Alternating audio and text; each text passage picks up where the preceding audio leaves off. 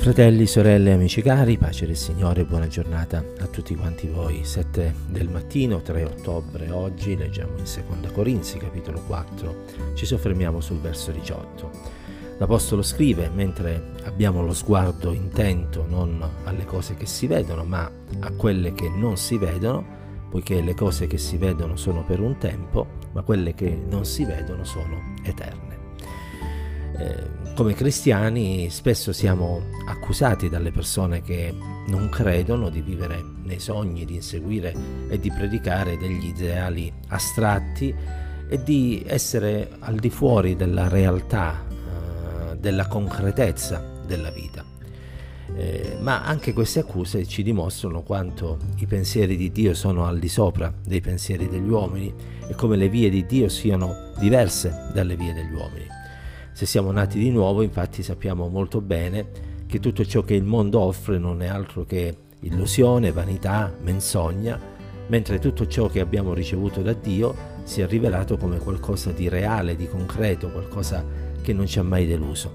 Ed ecco perché la Bibbia, lo Spirito Santo, per mezzo della strumentalità dell'Apostolo Paolo, ci esorta ad avere lo sguardo rivolto alle cose spirituali, alle cose eterne, cioè alle cose che abbiamo pregustato da quando il Signore ci ha salvato. Che cosa possiamo aspettarci di buono dal futuro se non le ricchezze che Dio ci ha preparato? Il mondo va sempre di più verso la deriva, c'è un continuo e rapido degrado in tutti gli aspetti della vita umana e cosa potremmo sperare di ottenere in questo mondo? Mm, intendo a cose buone, cose sensate, cose che possono veramente appagare la nostra vita. Eh, gli uomini intorno a noi purtroppo impiegano le loro energie nel miglioramento della propria vita materiale, mentre noi come cristiani eh, vogliamo mirare a degli obiettivi ben più gloriosi e ben più nobili, vogliamo affannarci nella ricerca della volontà di Dio, sapendo che questo è il tutto dell'uomo. E sarebbe eh, stolto abbandonare le cose eterne per le cose di questa terra, così come fu stolta la scelta di Esaù di vendere la sua primogenitura in cambio di un piatto di lenticchie. Non lasciamoci dunque ingannare dalle cose luccicanti di questo mondo che ci circonda, perché in questo verso l'Apostolo Paolo ci esorta a guardare a ciò che è veramente reale, a ciò che è veramente duraturo, a ciò che veramente può appagare l'anima nostra, quelle cose che non si vedono, sì, ma si possono già avvertire, gustare, assaporare nella propria vita spirituale, quelle cose che sembrano essere così lontane ma che in realtà sono vicine perché il ritorno del Signore è qualcosa di imminente e noi presto entreremo se saremo fedeli nella Gerusalemme celeste. Quelle cose che sembrano eh, addirittura eh, irraggiungibili, ma che in Cristo Gesù possono essere afferrate nella nostra vita, perché nel nome di Cristo noi possiamo essere arricchiti di ogni benedizione spirituale nei luoghi celesti.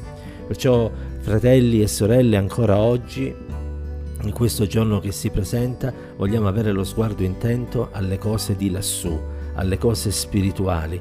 Vogliamo con tutto il cuore eh, darci al Signore affinché Egli possa continuare ad arricchire la nostra vita e possiamo continuare a pregustare quanto sarà bello il giorno in cui insieme a tutti i santi ci siederemo alla tavola e festeggeremo le nozze dell'agnello. Il tempo è vicino, cari, non lasciamoci né illudere dal mondo né scoraggiare dalle difficoltà della vita ma continuiamo a camminare, a camminare nella via della grazia, perché è l'unica via che ci permetterà di poter un giorno sentirci dire dal nostro caro Padre Celeste, ben fatto, mio fedele servitore, entra nella gioia del tuo Signore. Sì, quella è la vera gioia. Sì, in Cristo noi possiamo trovare vita e vita in abbondanza. Sì, amare, servire, onorare il Signore è quello che veramente ci appaga. Coraggio, fratelli, coraggio, sorelle, coraggio, amici, guardiamo al Signore, guardiamo alle cose eterne, guardiamo a ciò che